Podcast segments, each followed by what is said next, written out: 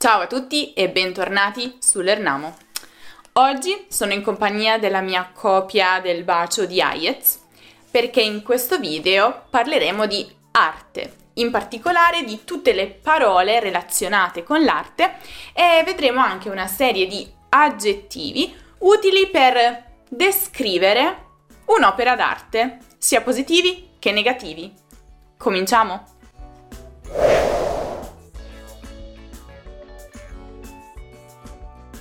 Dipinto. Un dipinto è un'opera d'arte che consiste in un'immagine su una tela o una tavola, creata usando dei colori e un pennello. Un dipinto può raffigurare paesaggi, ritratti, scene di vita, nature morte, eccetera. I colori utilizzati invece possono essere tempere, acquerelli, colori a olio, colori acrilici. Quadro. Ricevo spesso la domanda su quale sia la differenza tra dipinto e quadro. La scopriamo subito. Un quadro è pur sempre un dipinto, ma con delle caratteristiche più specifiche. Insomma, un dipinto si può anche chiamare quadro se realizzato su un supporto mobile e se è racchiuso in una cornice. L'ho menzionata prima.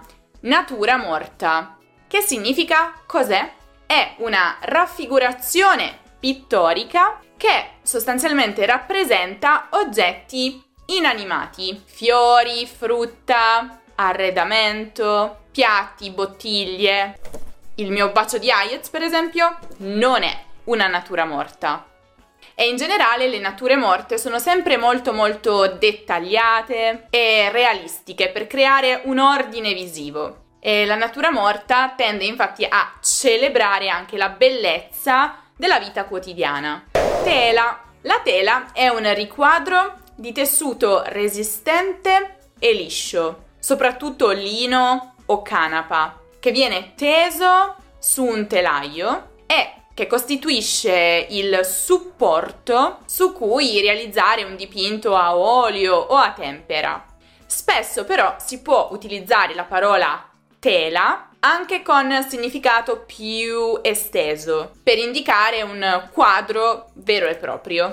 Scultura. La scultura è un'opera d'arte che rappresenta figure o immagini a tutto tondo o in rilievo, ottenuta modellando o incidendo materiali come marmo, pietra, legno, bronzo.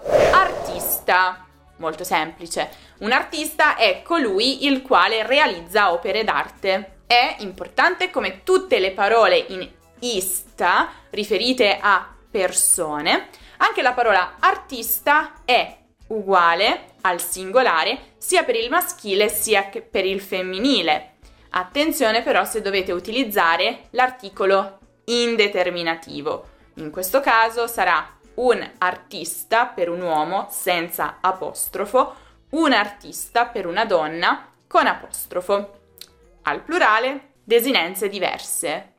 Gli artisti per il maschile, le artiste per il femminile. Piccola parentesi grammaticale. Pittore o scultore un pittore è un artista che realizza opere d'arte con colori su tela, invece lo scultore è un artista, ovviamente, che rappresenta, che realizza sculture. Museo, lo so, anche questa è abbastanza facile, è il luogo in cui sono raccolte le opere d'arte, ma anche altri oggetti di interesse storico, scientifico e appunto tutti questi oggetti sono esposti per il pubblico che vuole vederli.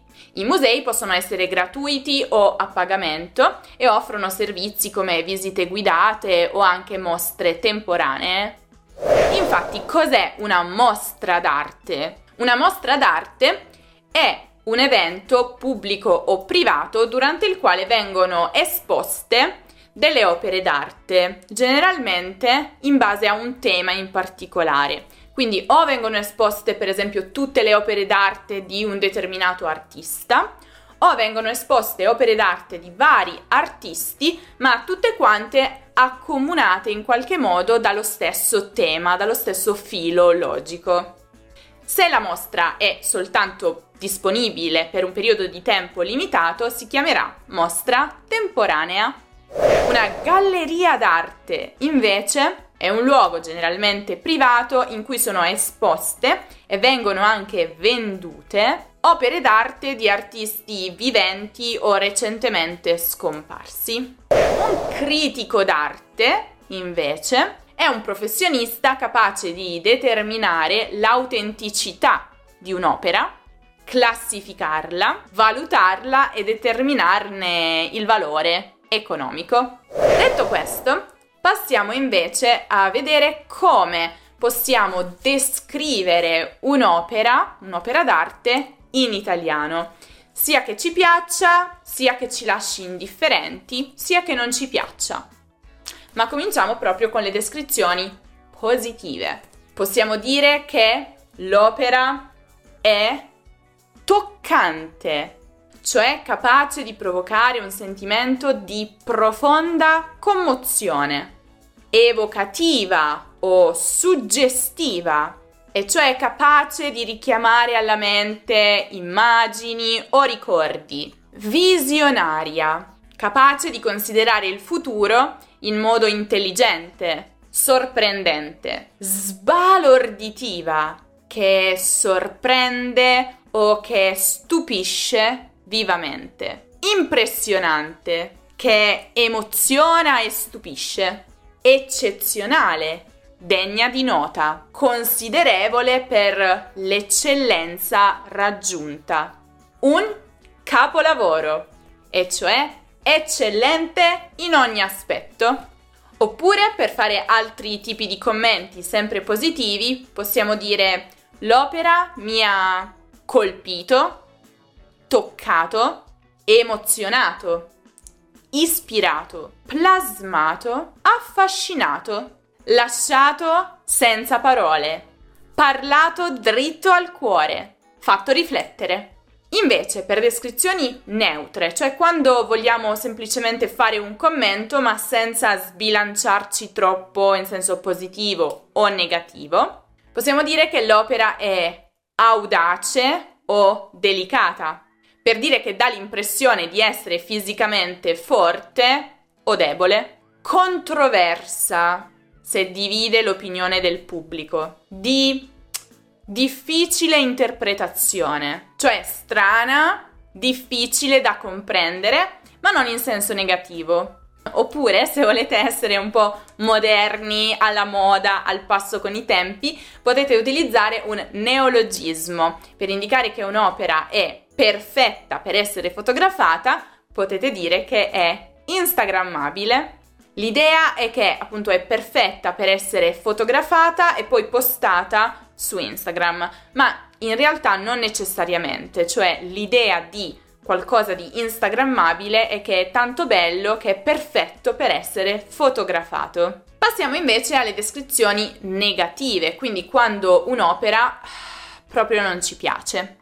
Cosa possiamo dire? L'opera è inquietante, cioè capace di provocare inquietudine, turbamento, tristezza o addirittura offesa in qualcuno.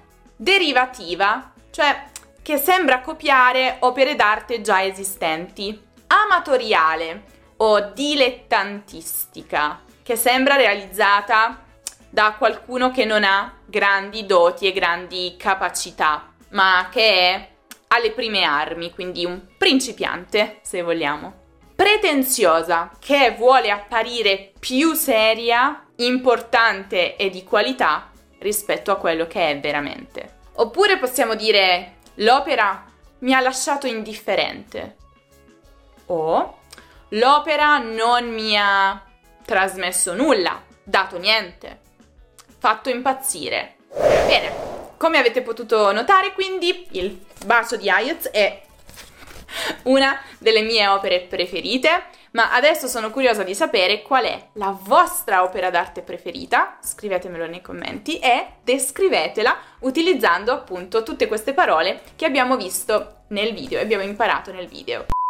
Le parolacce sono una parte importante della cultura italiana, perciò andrebbero studiate, anche solo per riconoscerle se non le si vuole usare. E questa è l'idea di base che ci ha spinti a realizzare il nostro ultimissimo libro, Parolacce e come evitarle. Grazie a questo libro imparerai in modo divertente tutte le parolacce italiane, scoprirai tantissime curiosità e i loro usi in contesto, attraverso canzoni, film e serie tv. Inoltre potrai ascoltare tutto attraverso l'audiolibro. Cosa aspetti? Impara questa parte importante della cultura italiana? Il link per acquistare parolacce e come evitarle è in descrizione. Se invece vuoi conoscere tutte le parole relazionate alla musica, non dimenticare di guardare il video dedicato proprio a questo argomento, che trovi come sempre qui in alto nella card o giù in descrizione. Altrimenti, se cercate un qualsiasi altro contenuto di grammatica o di cultura italiana, potete passare dal nostro sito lernamo.com e non dimenticate di seguire Lernamo anche su Instagram, su Facebook, su Twitter, su Pinterest, su TikTok e su Telegram per tutti gli altri contenuti. Se il video vi è piaciuto, lasciate un bel mi piace e iscrivetevi al canale se ancora non lo avete fatto. Io vi saluto, ma vi aspetto prestissimo con un nuovo video.